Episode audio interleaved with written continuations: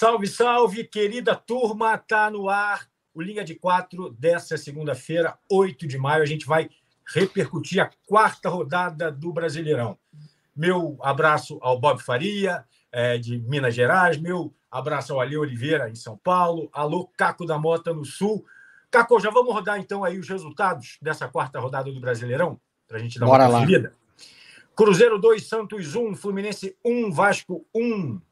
Esse jogo eu fiz lá do Maracanã. São Paulo 2, Internacional e o São Paulo do Dorival, hein? Inter 0. Atlético Paranaense de virada 2 a 1 contra o Flamengo. Bahia 3, Curitiba 1. Eu tô cegueta, Botafogo 2, Atlético Mineiro 0. Vamos falar desse jogo. Vamos, abrir falando desse jogo, hein? Goiás 0, Palmeiras 5. Olha o Palmeiras aí na caça do Botafogo. Grêmio 3, Red Bull Bragantino 3. E a gente tem, então, é, lembrando que tem Corinthians logo mais, 8 da noite. Logo mais a gente fala, mas eu não sei a hora que você vai ver o programa. Enfim, nessa segunda-feira, 8 da noite, Corinthians e Fortaleza, jogão para fechar a quarta rodada. Na tela, classificação: Botafogo na ponta, o único com 100% de aproveitamento. Palmeiras, 10 pontos. Cruzeiro, 9 pontos. Aí segue Fortaleza, São Paulo, Fluminense, Grêmio, Internacional, Bahia, Atlético Paranaense. A gente vira a página com Vasco, é, Red Bull Bragantino, Cuiabá, Santos. Olha o Atlético Mineiro onde está. Olha o Flamengo onde está. Olha o Corinthians. Rapaz, na zona do rebaixamento, mas joga ainda pela quarta rodada. Fechando ali então o Z4, Goiás, Curitiba e o América Mineiro, que não, não é que não ganhou, só perdeu, né? Pessoal, então o meu destaque aqui do Rio é o Botafogo, líder do campeonato, único 100%. Destaque de Minas, Bob. Boa tarde, amigo. Boa tarde, meu, boa tarde, meus amigos. Aqui é o Cruzeiro, né? Muita gente apostando que o Cruzeiro não faria três pontos nas primeiras cinco rodadas, já são nove. Pepa deu um time, uma cara no time, o time está competitivo pra caramba, com o apoio da torcida e está lá no alto da tabela. É, no sul aqui, o de melhor que temos é o Atlético Paranaense, que faz uma boa campanha, mais uma vez começa o ano bem, com alguma certa estabilidade da mudança do, do Filipão para o Turra, mas muito preocupado com a dupla Grenal. Grêmio empata com o Bragantino, poderia ter perdido. O Inter começa jogando bem contra o São Paulo, mas perde. É uma mudança de patamar do futebol do Rio Grande do Sul, que está muito baixo há muito tempo. Estou muito preocupado com o futebol gaúcho, Alê. É, aqui em São Paulo a gente pode dizer que é, Bragantino teve bom resultado fora de casa contra o Grêmio, empatando, depois está perdendo 3 a 2 A vitória de São Paulo é importante por questões de confiança do elenco e do trabalho do Dorival Júnior, mas acho que o grande resultado é a vitória do Palmeiras fora de casa, 5 a 0 um atropelo em cima do Goiás e na cola do Botafogo até agora, Sarai. Exatamente. A gente abre então falando do líder do campeonato, Botafogo 2, Atlético Mineiro 0. Havia, antes do jogo, um certo temor da torcida do Botafogo quando o Luiz Castro decide rodar elenco contra o Atlético Mineiro. Né? E o Botafogo embalado, querendo ganhar, jogo em casa. Pois é, mas olha, Tiquinho Soares no banco, que é o artilheiro do campeonato, Tietchan no banco, e a turma que entrou, destaco três aqui, ó. É, o Marlon Freitas foi bem, Gabriel Pires foi bem, Matheus Nascimento foi bem, que fez o segundo gol. Muito. O primeiro gol do Vitor Sá de calcanhar. Olha, uma atuação do Botafogo. Golaço. Muito boa. E o Botafogo acumula marcas impressionantes nesse começo. É, o Botafogo volta a ser líder do Campeonato Brasileiro 10 anos depois e é a melhor arrancada do Botafogo, o menor início do Botafogo em brasileiros é, nos últimos 40 anos. Então, assim, são marcas impressionantes e o trabalho do Luiz Castro nesse momento dando resultado. O Botafogo é um time que joga com muita intensidade, joga muito pelos lados, né? De um lado, ontem o Júnior Santos pela direita, o Vitor Sá pela esquerda, o Lucas Fernandes circulando.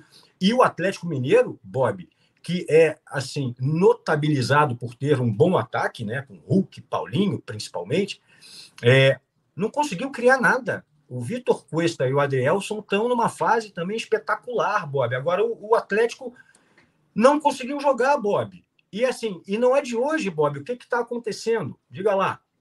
O, bom, assim, é, o Atlético fez a sua pior partida na temporada. Pior partida da temporada.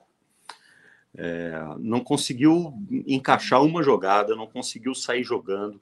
É, uma distância muito grande entre os meias e a saída. Para você ter uma ideia, quem estava armando o jogo era o Batalha, o único volante que o Atlético tem, totalmente descoordenado. As substituições, então, deram menos certo ainda. Se bem que o Pavão entrou bem. Olha só, o Pavão e o Igor Gomes foram os dois melhores jogadores do Atlético no jogo passado. E o Eduardo Cudê resolveu deixar eles no banco e aí entra como uma outra formação. Aí o time desacertado novamente, o time sem iniciativa.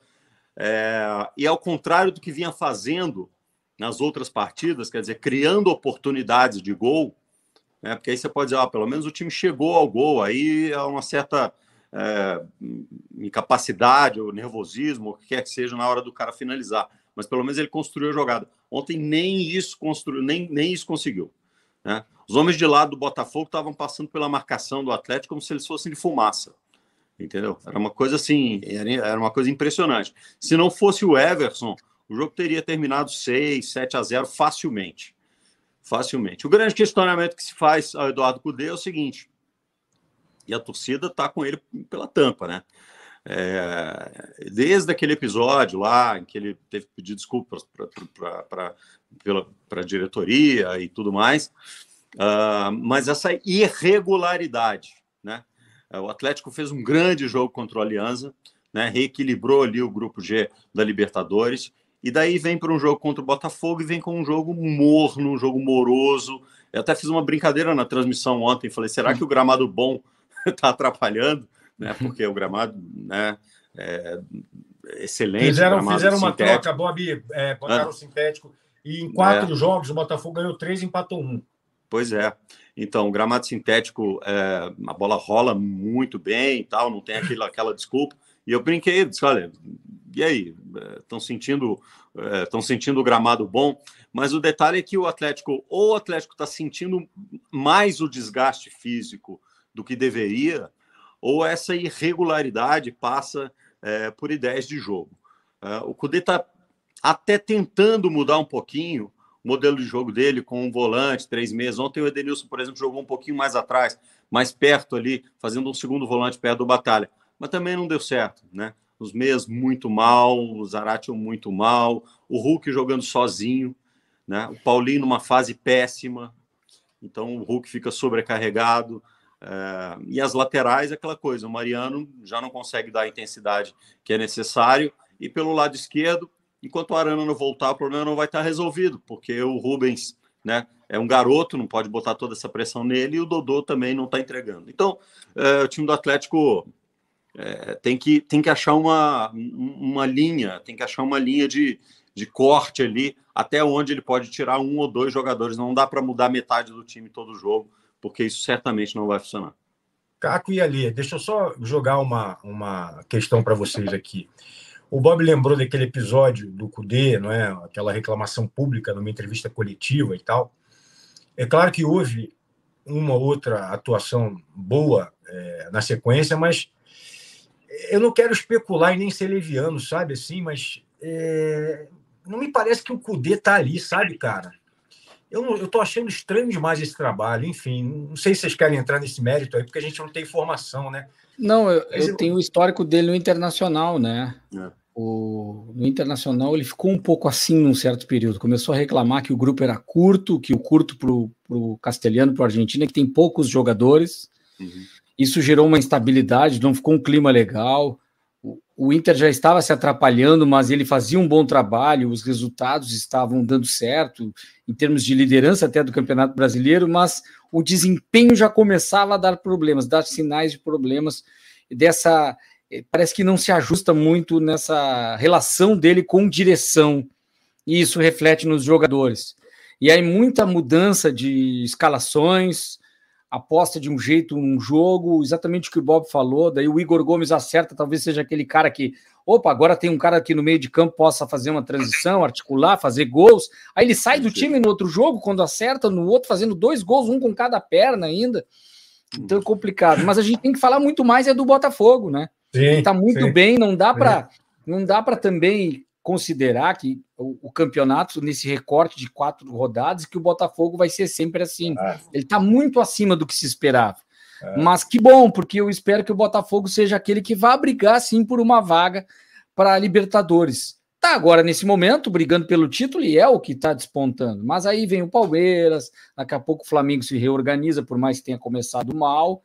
Mas eu vejo complicada essa instabilidade do Cudê. Eu não sei onde é que isso vai terminar. O Bob deve ter mais ingredientes do ambiente, mas a coisa parece que está começando a criar uma, uma insustentabilidade. Qualquer outro resultado ruim, ou ele chuta o balde, ou o balde vira, né? O próprio clube acaba virando o balde. Eu Mas vou dizer para vocês que é o seguinte: é, ele não saiu, a, a pressão da torcida é muito grande. É, ele não saiu por causa da, da multa milionária, é. né? 26 milhões. Então, ele, ele não quis assinar a cláusula de liberação da multa no contrato e disse: ah, se quiserem mandar embora, que me paguem. Uh, eu acho até, conversando com fontes dentro do Atlético, jogadores e tal, que o clima dele com os jogadores é bom, entende? É, os jogadores, eles, eles, eles gostam dele. Alguns é, não entendem muito bem a, a forma que ele quer jogar porque ele fala em jogo pelo lado, ele fala em pressão alta, ele fala em saída é, com, com time compactado mas na prática ele usa jogadores que não, não fazem isso, que não, não tem essa característica, entendeu? Então ele está tentando impor um tipo de jogo que o Atlético não tem elenco para fazer. É, e, e, isso é um problema. Então, alguns jogadores dizem assim, olha, a gente está tentando se adaptar, mas é, é difícil, é, é muito difícil fazer da forma como ele quer. Claro que eles falam isso em off, né? Então, eu, eu acho o seguinte, é, em algum momento, é, o Atlético vai, ou, ou, a coisa vai engrenar, ou o Atlético vai entubar essa multa e serão 26 milhões a mais na dívida já é, bilionária que o Atlético tem. Né? O, o Ali, eu já vou te passar a bola para a gente falar do Botafogo, tá, Ali? Eu te, te dou aqui umas uhum. subsídios aqui, porque acho que do Galo a gente já falou e vamos, vamos, como o Caco disse, valorizar o líder. Cara, eu acho uma loucura multa de 26 milhões de reais. Cara, no futebol brasileiro, com treinador, com essa máquina de moer treinador, o Flamengo com Vitor Pereira 15 milhões. As pessoas enlouqueceram, cara. Assim, a gente considera. Tá? Olha só, a nossa diferença aqui para os outros canais é a seguinte: nós somos jornalistas profissionais. Então a gente não está aqui para fazer ilação ou alguma coisa assim. Mas, ó, ó, você contrata alguém imaginando que aquela pessoa, qualquer pessoa, seja profissional e correta. Hum. Não estou fazendo nenhuma, nenhuma relação leviana com o Cudê. Com... Mas e se a pessoa não for, cara? E tem uma multa desse, desse tamanho, cara? Que burrice, gente, pelo amor de Deus. É, foi só um desabafo aqui. O Alê, cara, o Botafogo impressionante, cara. Lucas Perry fechando o gol. Cara, que goleiro, cara. Ele começou aqui no São Paulo, né? Apareceu aqui no São Paulo na geração do Rogério Ceni ainda. Né? Era o terceiro goleiro, né? Goleiro como é, era o terceiro goleiro. E, a, e, aparece realmente bem, segura. Até teve uma jogada que ele falhou e não saiu um gol, né? No, foi, né, foi, na rodada. Foi. É, e, no, no, no, quando o, Va, o Botafogo venceu o Flamengo, eu falei na rodada, né? Falei para alguns amigos. Para mim, o jogo mais importante da rodada é Botafogo e Flamengo, porque a gente vai ver o Botafogo realmente jogando contra alguém que ele tem que brigar, sabe? porque o nível de enfrentamento não vale a pena só para os jogadores, né? Ah, o jogador joga na Europa, joga contra o Messi e tal, aí tem que ir para a seleção. Pô, aqui a gente tem que basear isso também, né? O Botafogo estava jogando a, a, Taça Rio lá tal, daí jogou ali a, a Sul-Americana, pouco, um time que eu não sei nem falar, como é que é? Celso Portioli, Celso Valer. tá, Você estava lá, é né, Eu estava lá, então, é. e assim, o Botafogo destruiu. Você falou aí, Tiquinho, é, o Fé. O Eduardo é um grande achado. O cara tava lá é. na Arábia, é o Shake 2, né? É o Shake 2. O cara tem leão e o caramba. Tal. E acho que é isso. Assim, Olha. Ontem, ontem a gente brincou na transmissão, falou assim: o jogo tá tão fácil pro Botafogo, os caras estão botando jogador do infantil para jogar. Botaram o, o Mate. Como é o nome dele? Mate, né? É. O cara, o menino tem um metro e meio de altura, uma cara de 12 anos. É. Ah, bota o menino aí para jogar, que está fácil demais.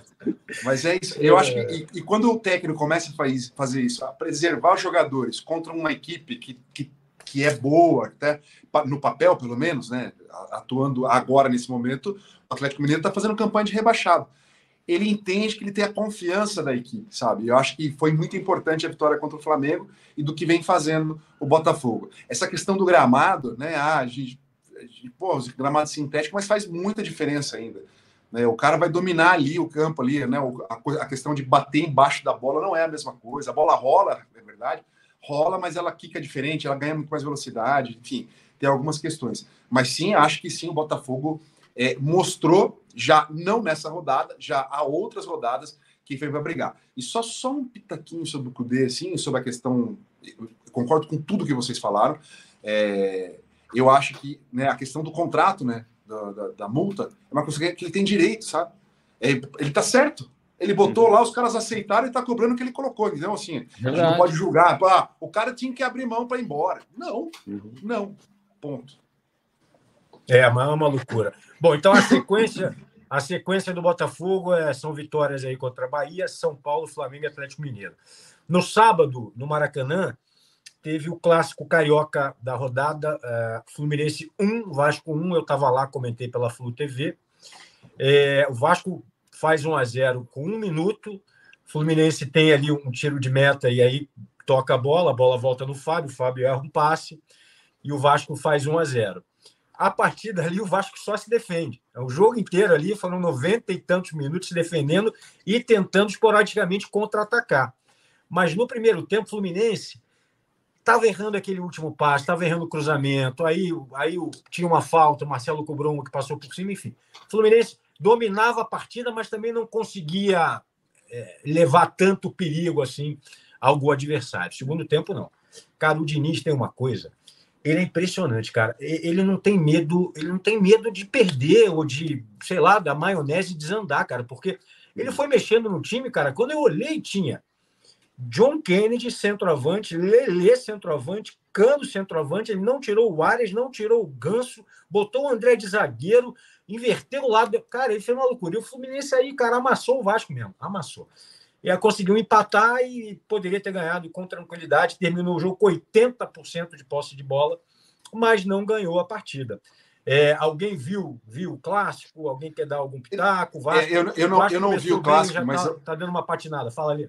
Eu queria falar sobre essa questão do time do Diniz. Eu vou trazer duas teorias que dois amigos me falaram nesse fim de semana. A primeira, assim, o Fluminense parece que joga com 12, né?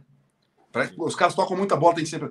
E a outra, parece que estão jogando pelado, sabe pelado na escola? Que você fala assim, pô, pelado na escola, se joga 30 de um lado, 30 do outro. Se você não correr atrás da bola, você não toca na bola, né? E o Fluminense inverte o campo, pô, parece que vão uns 10 lá. E é, é, é isso que faz a diferença no jogo do Fluminense. No jogo do Fluminense. E assim, é, é um clássico, né, cara? Assim, não, você tem que respeitar o peso das camisas quando elas se enfrentam, né? Eu acho que se fosse num, num jogo, sei lá, é, de campeonato carioca, com menos importância, enfim, outro, outro tipo de confronto, o Fluminense iria fazer os gols, né? As coisas nivelam no, na, na história das duas equipes. Mas eu ainda acho que o Fluminense é o melhor time no Brasil, jogando no momento no Campeonato Brasileiro, é o melhor, melhor futebol pra, praticado, porque tem a confiança do técnico, um técnico que não tem medo, que entendeu como mandar recado para os seus jogadores e seus jogadores responderem. E, e, e, eu vi muita gente criticando né, a saída de bola. Ah, lá, na saída de bola de toquinho perdeu. Cara, quantas vezes aconteceu no ano, né? Foi porque o Fábio errou. O Fábio errou individualmente, não foi uma questão, né? Do, do Diniz, né? Porque a galera quer é, é ama ou odeia, né? Então, assim, eu tô muito mais pro lado de quem ama do que para quem odeia. Não, eu só e aí, na seguinte... entrevista depois do jogo, só, só para dar elemento para vocês dois, o Diniz foi questionado é, disso, né? Dessa saída que, é, que o Fábio errou. Ele falou: tudo bem, quantas saídas eu consegui quebrar a linha e rapidamente fazer um gol no adversário. Então é isso, faz parte, vou continuar fazendo, ponto final. Fala aí, Bob Caco, tem uma livre aí. Não, é que eu acho assim, é, é, é claro que tem todos os méritos, a forma de jogar, a impetuosidade, a, a, a falta de medo, digamos assim, de se lançar o ataque, tudo isso é legal. Eu só não, eu só não gosto muito quando o pessoal diz assim, ah, tá inovando no futebol. Você não está inovando nada. Outro dia estava vendo uma entrevista do Vanderlei Luxemburgo, é, de uns 10 anos atrás, onde ele estava explicando, é, e eu achei assim, ele explicou da forma mais didática possível essa coisa da, do jogo apoiado. Ele diz assim: você tem um losango no meio de campo, você tem esses três jogadores, essa duas, os dois zagueiros, você tem os dois laterais, você tem os caras lá na frente. você tem sempre um triângulo. Então, quem está com a bola, dois se aproximam, atacam o espaço.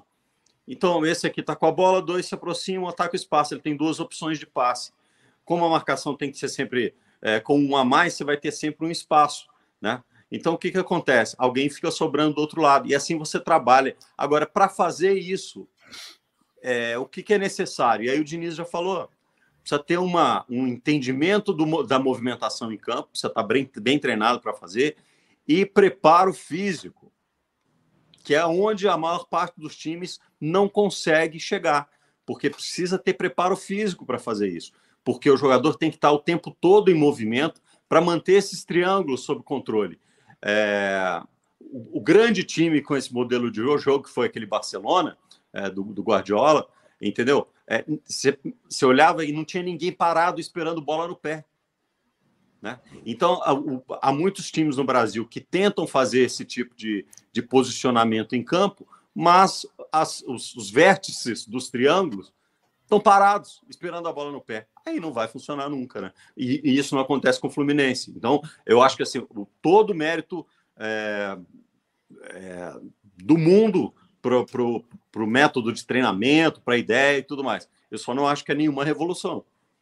Sim, é o, que, Caco, eu, o que eu vejo. Não, só, só, só, um elemento, Caco. O que eu vi, te passo a bola. O que eu vi, por exemplo, uma, um, uma questão defensiva do Fluminense, é, do lado esquerdo da defesa do Fluminense, com o Marcelo e o Felipe Melo, cara, no contra-ataque do Vasco ali com o Peck, os dois não conseguiam ter velocidade para acompanhar. Então, assim, o Fluminense também tem questões. Está contigo, Capo, se quiser comentar isso. É, essa questão que o Bob fala da intensidade do preparo depende muito da idade avançada. Quando entra os mais jovens, parece que solta mais o Fluminense, né?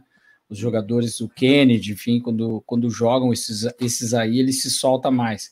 Mas o que eu acho que não é revolucionário nem nada, concordo com o Bob, não, é, não há nada de revolução nisso, mas o que eu elogio é a coragem do Diniz, de ir para cima, de querer buscar o jogo, porque, por exemplo, colocar laterais, meio, jogadores de meio de campo nas laterais, muitas vezes fizeram isso, eu lembro o Abel Braga no Internacional já colocou o Oscar de lateral direito em jogos para, uhum. nos últimos minutos, se atirar com tudo. A gente usa essa expressão, se atira com tudo. O Jorge Wagner, lembra aquele que era meia, jogou no Corinthians, Sim. virou ala esquerda. Uhum. Uhum. E no Cruzeiro também virou ala esquerda para poder fazer uma, uma jogada de linha de fundo com qualidade, um cruzamento. Então, isso aí não é novidade, tirar zagueiro no final do jogo quando tem um a menos do outro lado. O que não é que estragou o jogo, mas o que enquadrou o Vasco no jogo foi o gol cedo. No momento que ele faz o gol cedo, ele, opa, tô na frente do Fluminense, vou me fechar e tudo que vier é lucro, até o gol do empate. E o que fez a diferença para a virada de chave também, não só a postura, mas a qualidade do cano no arremate mais uma vez, né? De primeira ele bate. Chicotada, né? E na sobra que o Lima faz o gol. Então, se não é aquela qualidade do cano que vira e mexe aparece, mesmo não fazendo gol, ele não domina e chuta, ele bate de primeira. Ele tem feito isso, isso tem feito a diferença também para o time do Fluminense, é algo a ser uh, exaltado. Agora, é muito cedo também para dizer, ah, o Fluminense é o grande time, concordo, mas eu ainda estou sempre assim com o Palmeiras está aqui num pacotinho que sim que eu vejo ele vem chegando, ele uhum. tem sustentabilidade, ele vai ganhando pontos. Eu vi o Inter ganhando do, do Goiás. Nossa, Já que dificuldade falar, como é como joga bem o Goiás, como é bom esse Goiás. O Inter ganhou de 1 a 0. Aí o Palmeiras vai lá e mete 5 no Goiás. Então... Já vamos falar, cara. Ô, cara, não seja desobediente, respeita o roteiro, cara. Pô, a gente passa o roteiro antes o Caco fica embolando aí o roteiro. Não, mas Pô, é para manter todo mundo ligado. O pessoal do Inter e do Grêmio quer saber quando que a gente vai falar da dupla Grenal. Ah, sim, Eu já dou sim. uns pitacos aqui vai buscando audiência, entendeu? Sim, sim, sim. Olha aqui, isso, isso só para lembrar que no meio de semana o Fluminense meteu cinco no River, né? Assim, tá. Bom, mas enfim, acho que é muito cedo para pacote. Também. Verdade. É. É, é, Atlético Paranaense. Alguém quer acrescentar mais alguma coisa aí? Não, não, não. Então vamos lá, Atlético Paranaense 2, Flamengo 1, de virada, né? O Gabigol abriu o placar de pênalti. Tem oito gols em 15 jogos contra o Furacão, o Gabigol. Eu achei que o Santos falhou no primeiro gol do Atlético Paranaense. Acho que ele, ele tentou adivinhar onde ia o cruzamento, aí o Vitor Roque deu um toque, ele estava fora do gol. Uhum. E aí no segundo gol ele acaba se machucando, né? É, e saindo de campo. É, Bom, eu acho que o problema do Flamengo não é, não é, não é o treinador, não, cara. Eu acho que o problema do Flamengo tá nos jogadores mesmo. E eu só não consigo cravar se, se é uma questão de idade de alguns jogadores, se é uma questão de que tem que reformular elenco, que tem que contratar, mas assim, Flamengo hoje, nesse momento, é o 16 colocado, e se o Corinthians empatar com o Fortaleza, o Flamengo entra na zona de rebaixamento. Levanta a mão quem quer comentar aí. Vamos lá, Caco, que você está do Sul aí para falar do Furacão também. Ah, é, eu acho que eu, eu, na verdade, confesso, porque foi no mesmo horário do jogo do Internacional. Eu vi os melhores momentos, o que eu tenho visto do, dos times. O que eu vejo é que uh, o Flamengo precisa se encontrar, a pressão é muito grande, e eu não posso falar dos detalhes do jogo mesmo sem ter assistido. Eu falo mais essa questão da tabela, essa pressão, acho muito perigoso isso para o Flamengo, no momento que está começando mais um trabalho. Acho importante o Gabigol, pelo menos, ter voltado a fazer gol, não importa se é de pênalti, enfim, confiança, mas do jogo em si não consigo falar muito, mas pelo momento também do Atlético Paranaense, que eu acho interessante se afirmar com o Turra aí, fazendo uma, um novo trabalho, e que tem aí no Vitor Roque a qualidade. Para mim, o gol foi sem querer, não foi um gol assim. Não me pareceu que ele tocou naquela bola ali de uma forma proposital, mas ele tem velocidade, estava ali para isso e acabou virando lá no final, uh, conseguindo a vitória no final, justamente por estar dentro de casa com a sua pressão da torcida, dos lances que vi e das escalações. Não sei o que o Sampaoli pode fazer no time do Flamengo. O importante é não mexer demais nessa hora também, começar a mudar demais a escalação no momento que o time precisa ter estabilidade de resultado e confiança dos jogadores da torcida, acho complicado. E parece que o Santos perdeu muito a confiança. Eu não sei se tem aquela coisa do São Paulo querer o goleiro que saia jogando, ele está sentindo o peso. Me, me pareceu, nos últimos jogos, já sinto que o Santos está jogando pesado. Ele não está solto Machucou, ele. Né? Eu não chego, ele não chega a falhar, mas tu vê que ele não está sendo o Santos que era. Ele está é. inseguro com, a, com o Sampaoli no banco. Parece que o Sampaoli olha para ele, é, tu é o cara que eu não curto muito. E aí o cara sente, né? Com certeza o goleiro sente. É, olha aqui, é, primeiro negócio do, do Vitor Roque, eu diria da, da Maravilha, que é o seguinte: não existe gol sem querer, cara. O artilheiro está sempre querendo fazer gol. Verdade. Está sempre querendo fazer gol. Então, assim, é, agora, é, em relação ao Flamengo, é, pelo que a gente tem de, de, informações, assim, parece que o entreveiro do, do Dorival com o Flamengo é que a diretoria do Flamengo queria é, o que eles chamam de limpar o vestiário, assim, depois de uma, de uma vitória, porque um time que ganha tudo fica meio, é, como diria o Leverkusen, de nariz em pé, né? É, e aí o Dorival disse, oh, é, é, o grupo que eu trabalho, é o grupo campeão, é um grupo que eu gosto e tal, não sei o que, não, não vou fazer isso. Aí mandaram o Dorival embora naquelas circunstâncias, né? Acharam que o VP podia fazer isso. É, e obviamente os resultados mostraram que não. E acho que o São Paulo também não vai conseguir fazer, cara. Assim, primeiro porque o São Paulo é um cara é, muito difícil é, de, de lidar.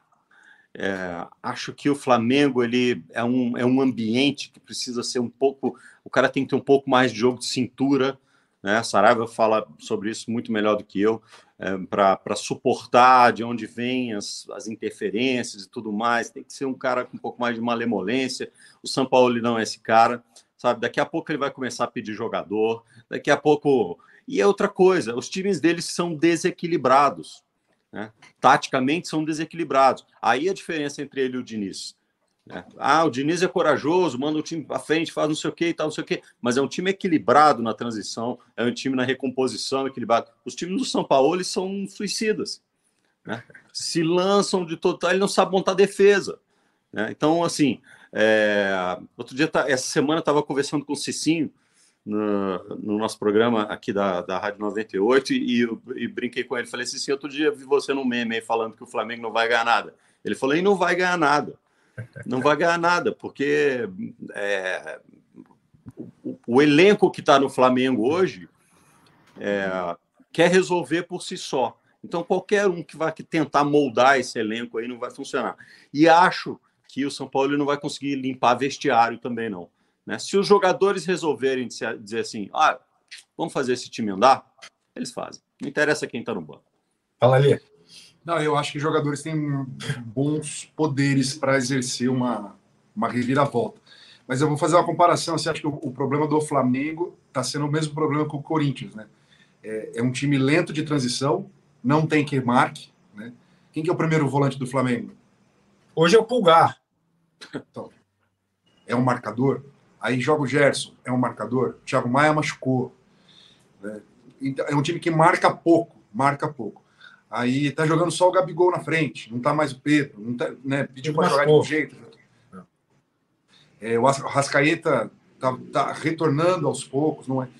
E o Corinthians fez a mesma coisa quando ficou mantendo um, um time que precisava crescer e foi buscar gente que fez sucesso há 10 anos.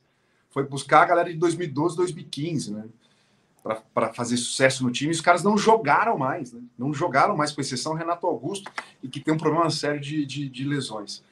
É, eu acho que vai acontecer isso que o Bob falou, assim, vai acontecer, porque eles não vão mudar de técnico agora, eles vão manter, na minha opinião, o que eu acho, vão manter o, o, o, São Paulo até o final. Eles não vão trocar, eles vão manter até o final. Não é um time que vai cair, pode perder Libertadores, enfim. É um time que tem, que tem estofo para resistir, porque o time ganhou Libertadores no ano passado, sabe? Não vai ser um problema. Mas que é, é uma limpa necessária, sabe? Acabou a fome desse time de querer vencer. Um time que venceu em 2019 conseguiu vencer ano passado bons resultados, a Libertadores, que é a grande preocupação das equipes, a Copa do Brasil, ele conseguiu ainda vencer. Então, cara, é, é muito difícil. Eu vou pegar o, o, o, exemplo do Abel, né? O Abel Ferreira do Palmeiras, que ele fala assim: ele, ele tenta sempre deixar os jogadores incomodados para continuar buscando, querendo mais. Eu não vejo isso no Flamengo. O Flamengo, ao contrário, os jogadores estão sempre muito mais acomodados e incomodando o técnico. Entendeu? É, é, é diferente a relação. Olha só, é, Cruzeiro, do jogo sábado também. Cruzeiro 2, Santos 1. Eu confesso que, para mim, esse início do Cruzeiro, com nove pontos em 12 possíveis, né, o Cruzeiro em terceiro lugar, é uma surpresa é, positiva e o Santos não é nenhuma surpresa, não. De fato, o time, acho que a briga do Santos é mesmo na segunda página da classificação. Passem a bola aí, linha, é, conexão BH com São Paulo, Bob e Alê. Então, Ale, em, em, que pese o São Paulo, o, o Santos está sem o seu principal jogador, né? O Soteudo não, não participou e faz muita diferença no time, no time do Santos. Eu acho que esse é um dos piores times do Santos que eu vi nos últimos tempos. É um time que tem, é, inclusive, fraco fisicamente, assim, né? É um time sem intensidade. E o time do Cruzeiro está muito arrumado. O time do Cruzeiro está muito arrumado. É, o Pepa é, ele chegou aqui falando uma coisa que eu achei que foi a, a chave para ganhar a confiança ali do, do elenco, os caras fazendo. Ele, ele, ele eu conversando com o Marlon, o lateral, e ele disse assim: Olha, é, ele chegou e disse assim: Eu quero, é, eu tenho algumas coisas que eu posso ensinar para vocês, mas eu tenho muitas coisas que eu quero aprender com vocês. Entendeu? E aí nessa ele ganhou, ganhou o time, cara. E os caras estão fazendo, estão jogando com intensidade. Bruno Rodrigues está jogando para caramba. É, o Rafael Cabral está bem, a zaga está muito bem, os laterais estão funcionando. Quer dizer, o time está muito equilibrado, é, surpreendentemente. Claro, claro, tem uma curva no campeonato, a gente sabe, uma curva de desempenho. Eu tenho dito para o seguinte, para o torcedor do Cruzeiro: ó, desfrute o que está acontecendo. Jogou bem, jogou bem, fica feliz. Ah, Aproveita. dormiu na liderança do campeonato. Uhul, massa, legal demais, passa festa e tal. Ganhou mais uma, legal, bora, é isso aí. Mas tenha em mente que é um time com limitações técnicas e que se ficar no meio da tabela no final do campeonato não é nenhuma surpresa. Não é nenhuma surpresa. Se ficar para cima, aí, ok, faça-se uma festa maior ainda. Mas ele está fazendo assim, ele arrumou muito rápido o que tinha se desarrumado muito rápido com o Pessolano que sabidamente, desde o ano passado, já não queria ficar no Cruzeiro, o projeto dele era outro, recebeu uma proposta é, financeira muito maior, ficou em consideração ao Ronaldo, mas aí já ficou sem motivação e tudo mais, né? Então, é, é, o time do Cruzeiro desarrumou muito da Série B para essa temporada e o Pepa tá arrumando muito rápido esse time para a temporada, eu acho. E o Santos ali? Ah, eu, eu, o Santos vai brigar lá embaixo na tabela. Né? Não, não é um time, ainda mais com, com o Soteldo não jogando bem, não tendo. não participação tão ativa, né? Ele, ele até entrou no jogo, mas acabou saindo. E, e os meninos, né? Os, assim, a, a, grande esperança do Santos, é, é, isso eu falo muito, falo sempre, até sou repetitivo.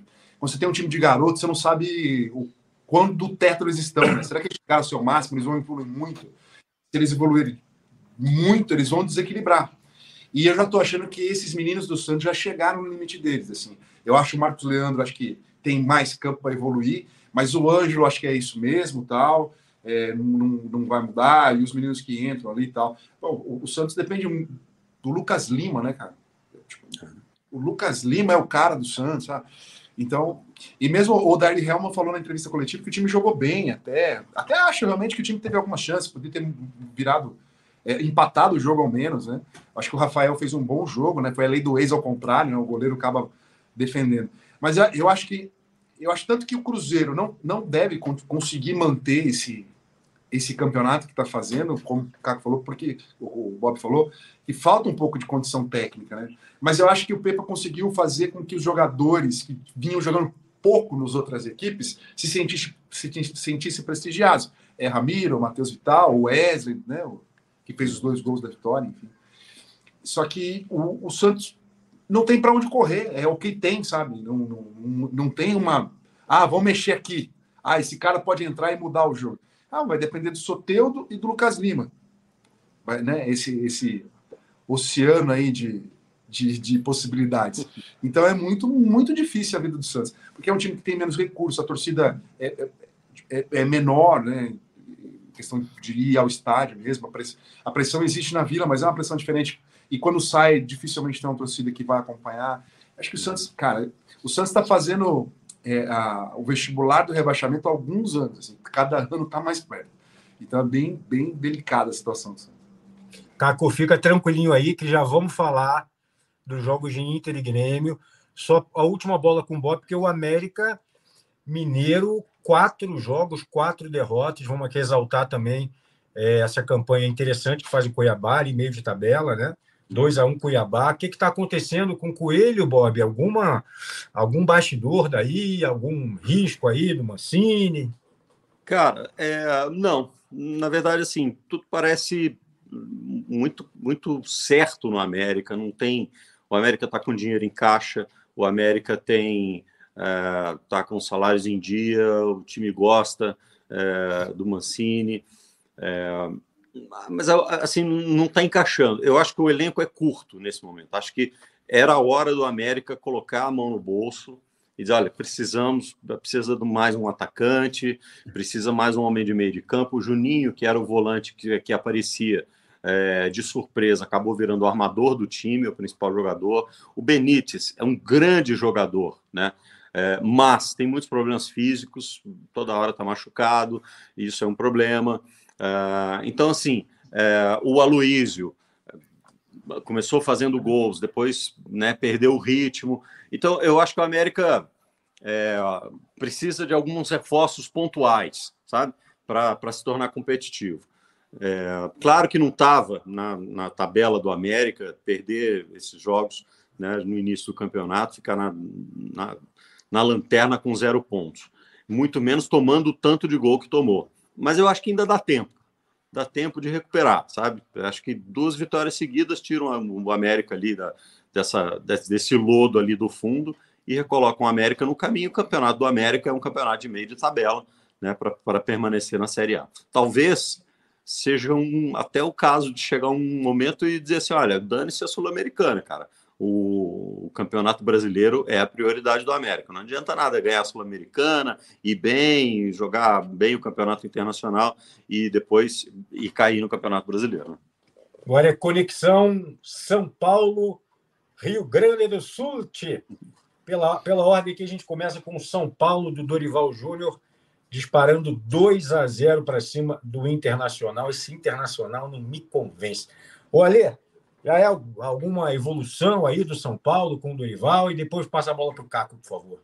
Cara, assim, é um, é um time também que não tem muita força tecnicamente, assim, né? O, o Luciano é o jogador que tem mais habilidade técnica, mas eu, o que eu acho, eu até fui ao estádio ontem, eu fui no Morumbi assistir ao vivo, E é, é, um jogador que reclama muito dos colegas, sabe? Reclama o tempo todo. Se a bola vai aqui, ele reclama. Se a bola vem nele, ele reclama. Se vai no outro, ele reclama, sabe?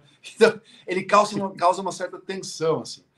Ele bateu pênalti, né? O goleiro defendeu e voltou nele e acabou fazendo o gol. Mas acho que acaba muito. É, o... Opa! Olha o Big ah, Fone, hein? Vai nessa, eu quero saber. Atende o Big Fone. Atende aí, boy. e, e, e, eu acho que o, o, São Paulo se beneficiou muito mais pelos erros técnicos do Internacional na, no, na tarde de ontem, que pô, aconteceram uns lances bizarros do Inter. Assim, o Alan Patrick, que é o, o cara mais bem tecnicamente do time, furou a bola dentro da área para fazer gol. Então a tarde do Inter estava muito ruim.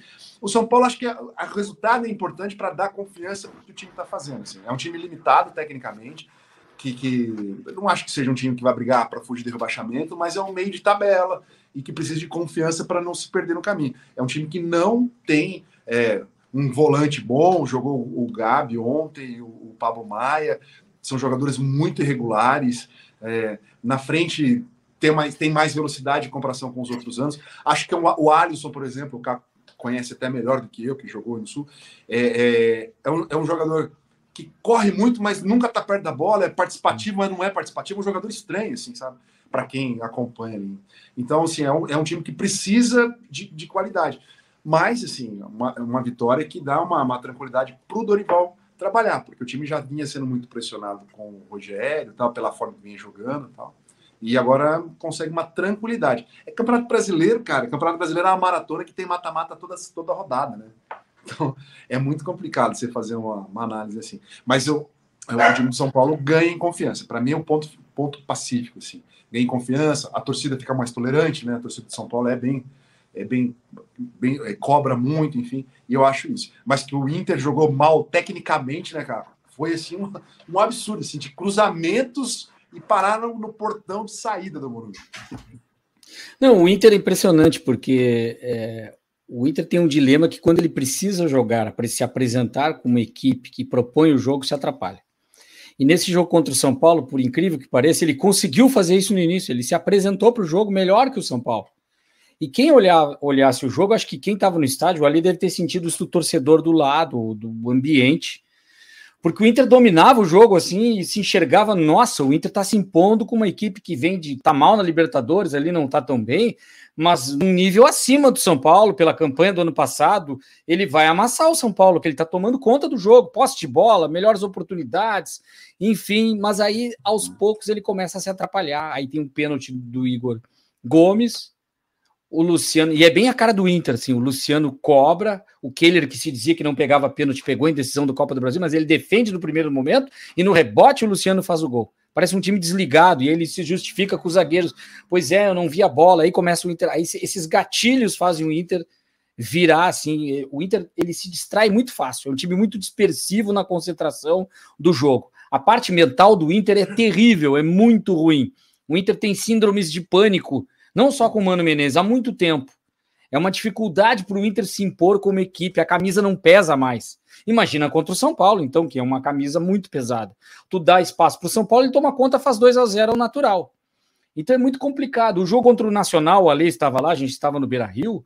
O Inter dominava o jogo contra o Nacional, o alemão fazia uma partida como eu nunca tinha visto. Impressionante como estava jogando o alemão. Vai lá, Boa, Inter... vai lá. Eu vou, vou, vou, pedir licença para vocês um vai. minutinho e já volto, tá? Tranquilo, vai lá, vai tranquilo. Lá.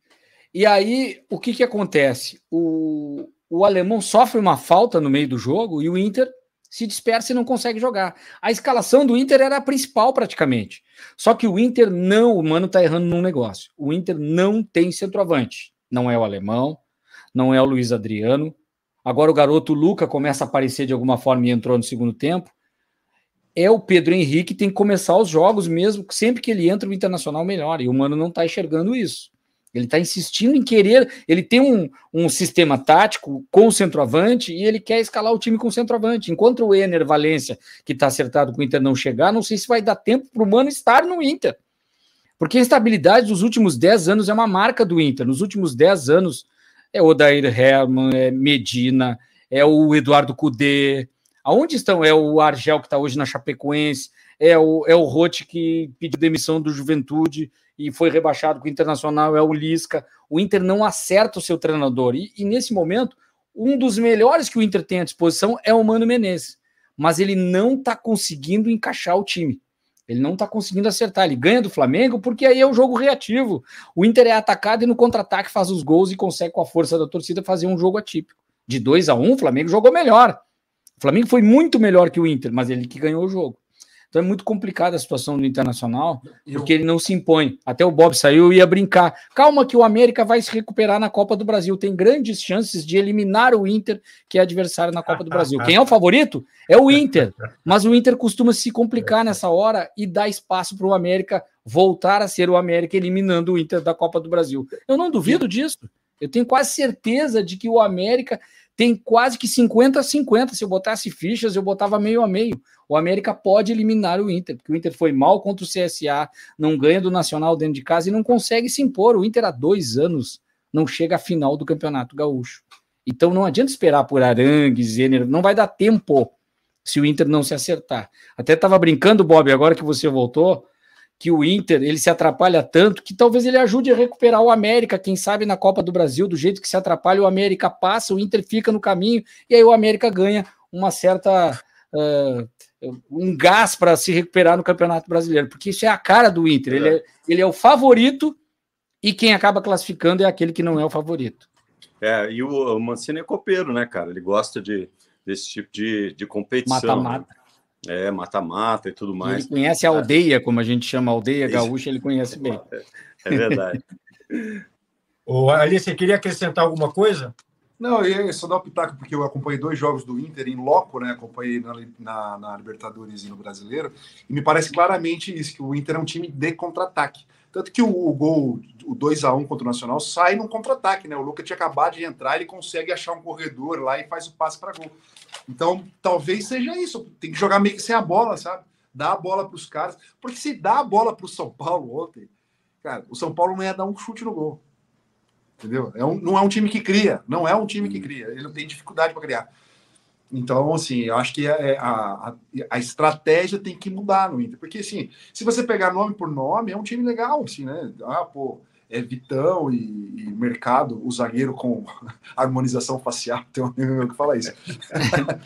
é, são bons zagueiros, cara, mas assim, o, o Vitão falhou muito na, no, contra o Nacional, talvez esse negócio que o gatilho, né? Isso na vida do atleta é uma desgraça, uma desgraça. Já fui atleta, sei bem, assim. Ih, fiz de novo, pronto, acabou. Ih, vai acontecer de novo. Pô, acabou. Então, a questão da confiança tem que ser é, renovada no Inter. E dá a bola para os caras. Se o, time, se, se, o time tem dificuldade, se pede quando propõe, pô, assume, né? Assume e vão jogar no contra-ataque, aí a gente é bom. Olha só. É, e tem só mais um detalhe que a gente vai, vai ver nos vai. próximos dias. O Mano ainda não definiu, ele dá a entender que ele, em alguns jogos, coloca o John, e pode ah, ser que ele seja o goleiro do Inter ele está fazendo um rodízio entre os dois goleiros, o que eu não acho positivo. Se é para trocar, troca logo. Ficar um, depois o outro, gera desconfiança, os dois ficam inseguros. Uhum. Vem cá, vamos seguir nessa tabelinha aí, Caco Ali, para falar do jogo com o maior número de gols na rodada, né? Grêmio 3, Red Bull Bragantino 3. Começa com você, Caco. Eu vou começar pela informação pós-jogo, que é muito mais forte do que o jogo ali analisando. Eu posso dar uns pitacos em relação ao Grêmio do que, que o Grêmio tem sido o Grêmio. O Grêmio se iludiu no Campeonato Gaúcho, achando que ganhar do Inter era suficiente, ganhar a Recopa Gaúcha era suficiente, estar de novo na primeira divisão era suficiente. O Grêmio tem um time com o Soares, que é o grande jogador, mas não tem grupo. E o Bragantino tem organização, é, é, isso que eu falo do patamar. O Bragantino está no seu tamanho, no seu patamar, ele sabe onde está e ele é estruturado dessa forma. Por isso que quando entra dentro de campo de forma organizada, em algum momento deu um chocolate no Grêmio no primeiro tempo. O Grêmio não viu a cor da bola. Foi por acaso que o Grêmio não tomou uma goleada na primeira etapa. Mas eu vou começar com a informação que termina o jogo. O Renato vai para uma coletiva e diz assim: se não contratar, o Grêmio não vai chegar a lugar algum deu uma coisa no Renato, do nada ele já falava isso, mas ele enlouqueceu dessa, dessa de vez. Cudê. É, ele deu uma de Cudê, foi muito parecido com o que o Cudê falou, de grupo curto, se não tiver extremo, e ele está insistindo que tem que, parece que um extrema no time vai resolver todos os problemas do Grêmio. O Grêmio não está conseguindo jogar, eu não tenho PP, não tem PP, não tem algum outro jogador, mas não é por isso. O Renato também não está conseguindo fazer o Grêmio jogar diante de adversários maiores. Ele conseguia no gauchão. Porque no Campeonato Gaúcho, ou é o Inter, um pouco do Caxias, Ipiranga, ou às vezes o próprio Juventude, dependendo do jeito, tudo se complica um pouquinho jogando no interior, mas vira e mexe, Inter e Grêmio surfam no Campeonato Gaúcho. Surfam com uma perna só, equilibrados. Ah. Só o Inter que consegue tropeçar e não chegar na final. Mas é muito fácil jogar o Campeonato Gaúcho, é uma ilusão. E aí o Grêmio, quando chega, quando começa a ter adversários mais fortes, inclusive na Copa do Brasil, se atrapalha, não está conseguindo jogar e estruturar o seu time. E me surpreendeu o Bragantino com um trabalho novo, muito organizado, muita intensidade, e o meio-campo do Grêmio totalmente dominado e com jogadores que estão muito mal. O Diogo Barbosa vira e mexe, está mal. Sem o Kahneman na zaga, fica inseguro. Tem essa questão do goleiro, o Adriel, o outro goleiro não está mal. Aliás, de novo, foi muito bem o Gabriel Grando, mas uhum. também gera uma insegurança. E há informações de que há um ruído já no ambiente do Grêmio, porque essa questão do Renato está insatisfeito com a direção, direção de futebol, a coisa não está muito legal. Informações que a gente colhe junto a pessoas que têm contato com o vestiário do Grêmio, enfim, há uma insegurança e por isso que o Renato ele é muito inteligente. Ele fez isso para gerar alguma coisa. Ele falou muito forte na coletiva que ele não está achando legal, ele não está satisfeito com o que ele tem à mão. O Grêmio não tem dinheiro para contratar, eu não sei o que, que vai acontecer. Ele quer que quer o Michael. Ou um outro. Já se falou que o Cebolinha podia sair, mas não vai, porque o, o Flamengo cada vez usa mais ele. Até o Vargas se falou essa semana se especulou que o Vargas é, talvez o Atlético foi, liberasse, mas, mas é né? só especulação, não tem nada de informação a respeito disso. Então eu achei muito forte, não o jogo, mas o que o Renato falou é algo Embora, muito preocupante para o ambiente se, do Grêmio. Se fosse a torcida do Atlético ia, ia adorar no né? aeroporto. Mas eu não sei se ia ter no aeroporto para receber ele também. De jeito nenhum. Ali... Se é esse aí que o torcedor quer, sabe? O Cebolinha, sim. Cebolinha ia ter uma galera esperando por ele. O... Sabe que o Bragantino é o melhor lugar do Brasil para se trabalhar, né? Porque é um time isso, já... né? Não, fora alimentação, fora alimentação.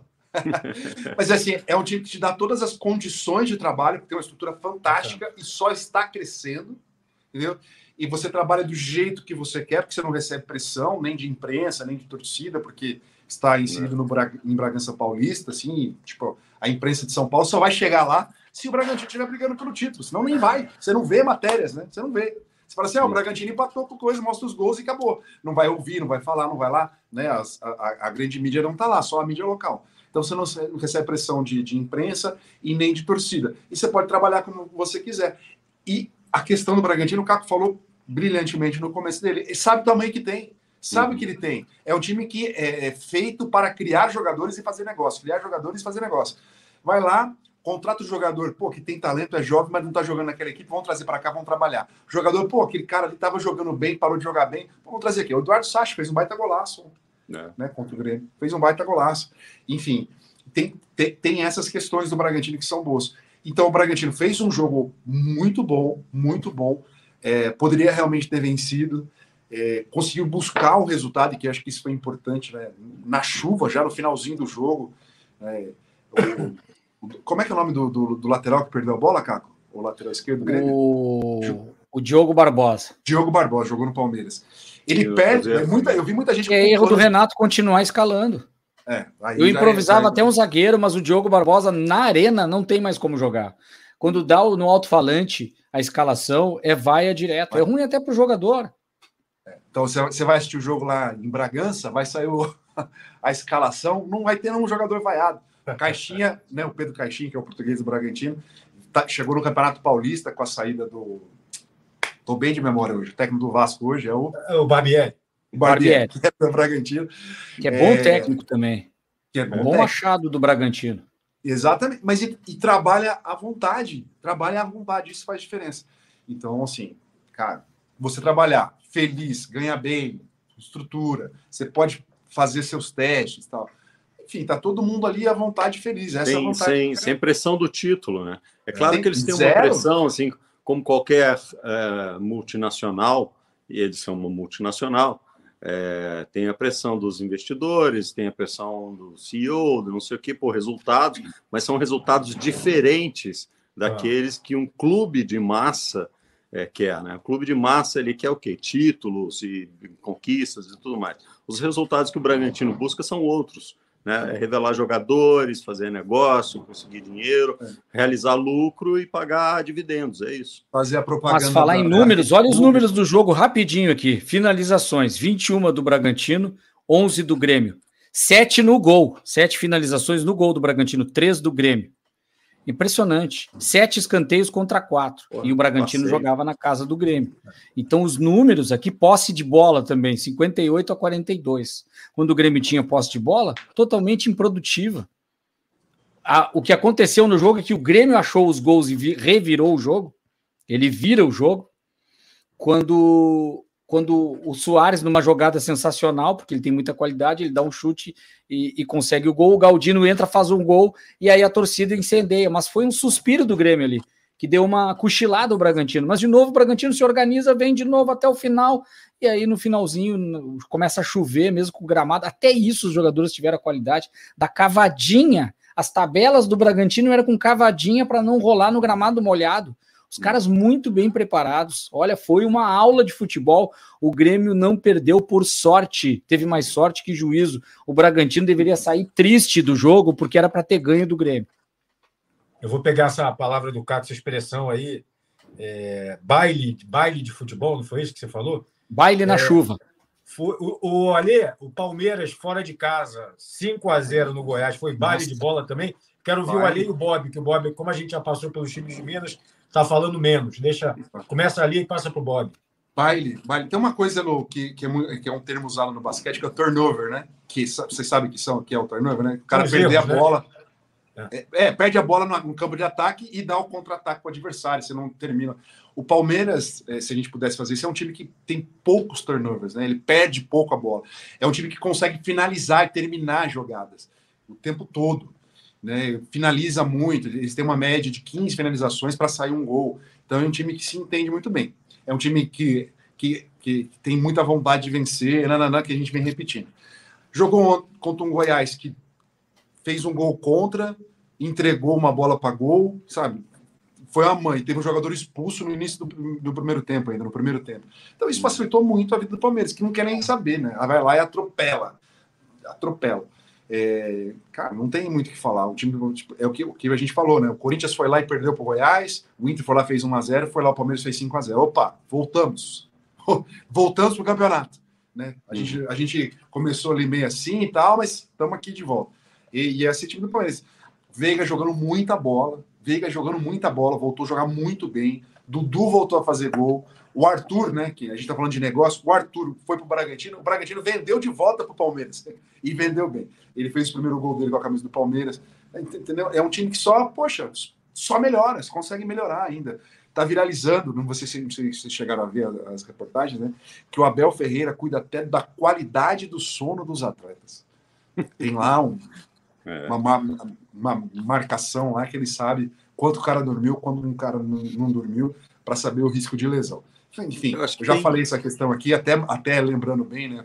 É, faleceu essa semana o Gustavo Malhoca, que era o gerente, o médico do Palmeiras, né? Que criou todo o departamento físico e médico do Palmeiras, um cara gente finíssima, gente finíssima, me ajudou muito, me ajudou muito, assim, quando eu fui operar meu, meu, meu joelho, o ombro, quando eu procurei um negócio é, de, de, de, de, emagrecimento, né, para ficar mais ativo e saudável. Um cara super gente boa, super gente boa, que criou um método que tudo é conectado no Palmeiras, tudo alta geração, que tem muita responsabilidade no que acontece no Palmeiras hoje em dia. Ele não conseguiu vencer um, um câncer na cabeça, até se recuperou um pouco, mas enfim, nos deixou. E o Palmeiras fez uma baita homenagem é, para ele aqui, deu o nome do departamento médico, né, o, o CT lá de recuperação do Palmeiras ganhou o nome dele, enfim, fica aqui a, a lembrança. Então, é o Palmeiras muito organizado, tanto fora de campo quanto em campo, né? com um técnico que toma conta de muita coisa, enfim, põe a mão em muita coisa, e que sabe a força que tem, que é muito forte e vai para cima dos adversários sem pena, sem dó, sem piedade. É, Bob Faria, é, que coincidência ou não, coincidência Bob ou não, vai falar do Palmeiras. É, Ou do é, Goiás. É o técnico com o trabalho mais longo no futebol brasileiro, né?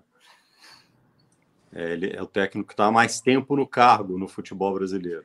De fato, se encaixou muito bem, trouxe uma metodologia, essa metodologia foi acatada, deu certo, funciona.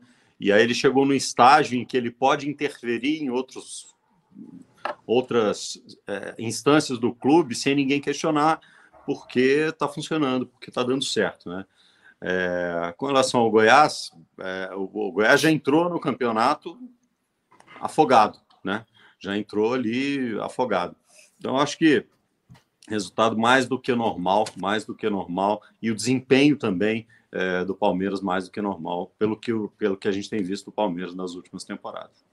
Ali, é, hoje tem, nessa segunda-feira, né, porque a gente sabe a hora que, que o nosso seguidor vai assistir ao programa. Ou já teve, né? É, Corinthians vai, e Fortaleza, vai né? já teve, né?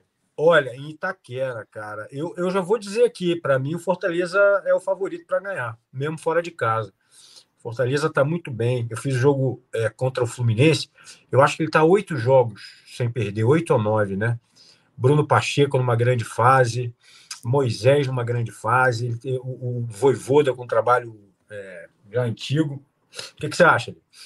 Vamos falar pouquinho, não. né? Porque é um jogo que não aconteceu ainda. É, não, não, não. Sim, eu, eu acho que tem a questão é, dos uma... protestos da torcida também, que isso, isso continua, né?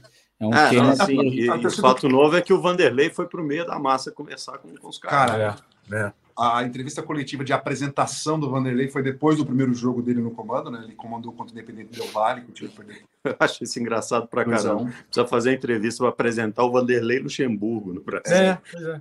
é para ele conversar com a imprensa, sendo que ele deu coletiva depois do jogo. Enfim, cara, mas é. ele foi um show à parte na entrevista coletiva, né? É o, é o é, cara que, que domina aquela fã, cena ali, domina aquela cena de uma maneira como poucos, assim. E ele ganhou uma confiança absurda da torcida e até mesmo a função dele no protesto, ir lá conversar com os torcedores, que eu sou totalmente contra isso, sabe? Mas Sim. parece que falou assim: não, confia em mim, o projeto vai começar daqui um tempo para mim aqui, que a gente vai resolver isso aí. E ele passa muito. frente que esse negócio espirra. ele, ele, passa muita confiança. Então, acho que a, a, questão é assim: o que, que ele vai mudar no time de uma semana para outra? Né? Será que deu tempo? Será que dá tempo de fazer alguma coisa e tal? É, a gente não sabe a escalação, né? Muito provavelmente ele, ele mexe na equipe, né? Coloque o Matheus Araújo para ser um cara de armação, junto com o Adson, que está jogando de extremo, mas vem buscar a bola no meio-campo, e saber se ele vai jogar com o Yuri Alberto ou não, né? É, o Yuri Alberto está numa fase ruim, não marcou gol ainda, tal, faz, faz uma, algumas rodadas, alguns jogos, acho que são oito, é, o maior jejum dele, enfim. Então, essa é a expectativa. Mas, assim, ele é um fato novo e importantíssimo, assim, para o que o Corinthians quer. Né? Já falo em limpa já do, do Corinthians, uma mudança de, no fim do ano, é, ir ao mercado em julho já para começar a mudar o elenco. Ah, tipo, parece que o diagnóstico feito é de muitas mudanças. Mas, enfim, é um time que pode ainda dar resposta, né? É um time que tem qualidade. Eu acho que o problema do Corinthians é o meio campo, acho que é o meio campo lento na, na transição, tanto na hora de marcar quanto vai, vai atacar. No jogo contra o Palmeiras, quando o time ia, ia, defender, tinha sempre os caras correndo atrás do jogador do Palmeiras. Quando ia atacar, os caras estavam sempre atrás dos jogadores do Palmeiras. Fica nítida isso, a força física que está faltando no Corinthians, e principalmente contra os times mais velozes. Mas é, a expectativa é muito boa em relação ao trabalho do Luxemburgo. E eu acho que ele está muito animado, né? Tipo assim, é uma última oportunidade, last dance, né? A última dança que ele pode fazer como comandante técnico do clube, que pode dar uma visibilidade, né? Por mais que ele não precisa, para ele. Ah, eu boto, eu boto fé, cara. Acho que o Vanderlei. E acho e vou dizer para vocês uma coisa: o futebol brasileiro precisa de personagens como Vanderlei Luxemburgo. É, é eu, gosto, é. eu, eu, eu, gosto dele como, como, como treinador, é, acho ele um personagem importante para o futebol brasileiro é, e acho que ele tem uma visão de futebol, especialmente do futebol brasileiro, é, que é muito peculiar, assim, sabe? E acho que ele pode fazer um bom trabalho no Corinthians. Ô, é, a coisa do técnico ultrapassado, se usa essa expressão, mas ultrapassado ah, é por é quem? Bobagem. Se a gente for utilizar a expressão ultrapassado por quem? Quem ultrapassou o que já fez Vanderlei Luxemburgo no futebol brasileiro? Então tem cara chegando agora que a gente respeita, são, são coisas distintas. Uma coisa é o que está chegando agora e mostrando um ótimo trabalho. Vamos falar do Abel Ferreira, por exemplo, do Luiz Castro. Eu não estou falando só porque são estrangeiros, eu posso falar de um outro o Barbieri, enfim. Essa comparação não cabe pelo que fez o Luxemburgo. A contribuição que esse tipo de técnico dá, assim como o próprio Filipão pode dar, o Abel Braga em algum momento deu, e acho que está um pouco cansado mesmo, está muito desgastado o Abel Braga por tudo que passou, por isso fica numa situação diferente. Mas ele, quando ele chegou no Grêmio em 2013, eu vejo isso mais importante do que o resultado, mas o torcedor do Corinthians talvez não entenda isso. É, ele começou nessas coletivas do que ele dá no Corinthians para o próprio torcedor do Grêmio, ele começou a colocar as coisas lugar, nos lugares. Calma, não é assim. Eu cheguei agora no Grêmio. Há quantos anos o Grêmio não ganha? Tá, mas aí na segundo, terceiro jogo aqui, a responsabilidade é toda minha e de quem está agora no Grêmio, ele dizia. E mesmo assim ele fez um trabalho de transição, que depois veio, vieram outros técnicos, Anderson Moreira, daí vem uma sequência, Filipão, o Roger começa a arrumar o time taticamente, o Renato vem e o Grêmio cresce. Uhum. Então eu, o processo passou pelo Luxemburgo. Muita gente acha que não. Para mim, o Luxemburgo foi fundamental naquele momento para acalmar os ânimos, e ele chega muito para isso no Corinthians. E na bola, na escalação, na estratégia, no vestiário, ele pode dar contribuição, porque o Corinthians tem esses problemas que o Ale falou, de desgaste, enfim, alguns jogadores mais velhos, mas tem qualidade no elenco. O Corinthians tem qualidade no elenco. E o Luxemburgo pode fazer sim esse time jogar mais. Eu acredito, não em título, eh, vai ser campeão, vai disputar tudo que, que vai competir, mas eu acredito que o, o Corinthians pode melhorar. Mas não vai ser da noite para o dia, é muito instável, é perigoso o ambiente. Né? Não, e tem um negócio, Caco, que é o seguinte: acho que essa é uma das diretorias mais fracas da história do Corinthians. Eles cedem, cedem muito facilmente à pressão externa, são inseguros, são assim fracos nesse sentido. Então eles colocam à frente disso um cara que é casca grossa, para filtrar isso aí, entendeu? E o Vanderlei é casca grossa, ele absorve, ele leva, ele conversa, ele joga para cima, ele fala, ele cria um factoide, ele faz uma fumaça, enfim, é um cara que eu acho que pode ajudar muito o Corinthians nesse momento de, de fragilidade administrativa. Pessoal, a gente está já chegando ao fim do programa, então eu queria só propor um desafio. Se a gente puder fazer um ping-pong, fiquem tranquilo que eu vou passando a bola. Hum. Se quiserem arriscar placar, beleza. Se quiserem só arriscar é, quem ganha ou empate, tudo bem também. Jogos do meio de semana do Brasileirão, quarta-feira, Santos e Bahia. Lê. Santos e Bahia, em Bahia ou em Santos? Em Santos. Em Santos, um a um. Red Bull Bragantino e América Mineiro, Bob. Cara, vou apostar na América. A América vai, vai, vai se recuperar. 1x0 para a América. Internacional e Atlético Paranaense, Caco. Ah, o Inter vai ser atacado, pode ganhar por 2 x 1 no Beira Rio. Flamengo e Goiás, Caco. Flamengo e Goiás, Flamengo. Cuiabá e Atlético Mineiro, Bob. Ah, o, o Galo vai ganhar do Cuiabá, cara. O Cuiabá não tem um time para enfrentar o Atlético, não. Apesar de das loucuras de Cudê. Palmeiras e Grêmio, Ali e Caco. Palmeiras 2 a 0 Palmeiras. Vai ser difícil o Grêmio segurar o Palmeiras. Cruzeiro e Flu. Eu e Bob. Vai, Bob. Cara, acho que. Agora quero ver. se o Cruzeiro arrumar um empate nesse jogo, tá muito bom, viu? Mas acho que o Fluminense vai levar essa. Eu vou, eu vou, eu vou palpitar aqui empate. Vamos lá. É. é Botafogo e Corinthians. Ali. É, quinta, aí Botafogo... já é quinta, tá? Uhum. Botafogo é favorito, mas o Corinthians vai conseguir um empate heróico. A chegada de luxo. Curitiba e Vasco. Bob. Da Vasco. Fortaleza e São Paulo, Caco e Alê. Fortaleza.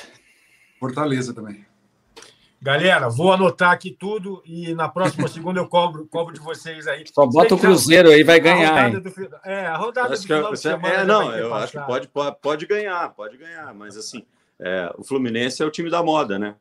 Acho que na, na, lá na, na, na, tabela lá que o Pepa fez de, de, de, de projeções do campeonato, perder para o Fluminense não é um problema para o Cruzeiro. Pessoal, valeu, hein? Valeu. Até a segunda que vem. Boa semana abraço. de futebol aí, com quarta, quinta e final de semana. Valeu. Valeu, um abraço. Se inscrevam, hein? Se inscrevam aí, hein? Arroba linha 4 no YouTube. Valeu. Valeu.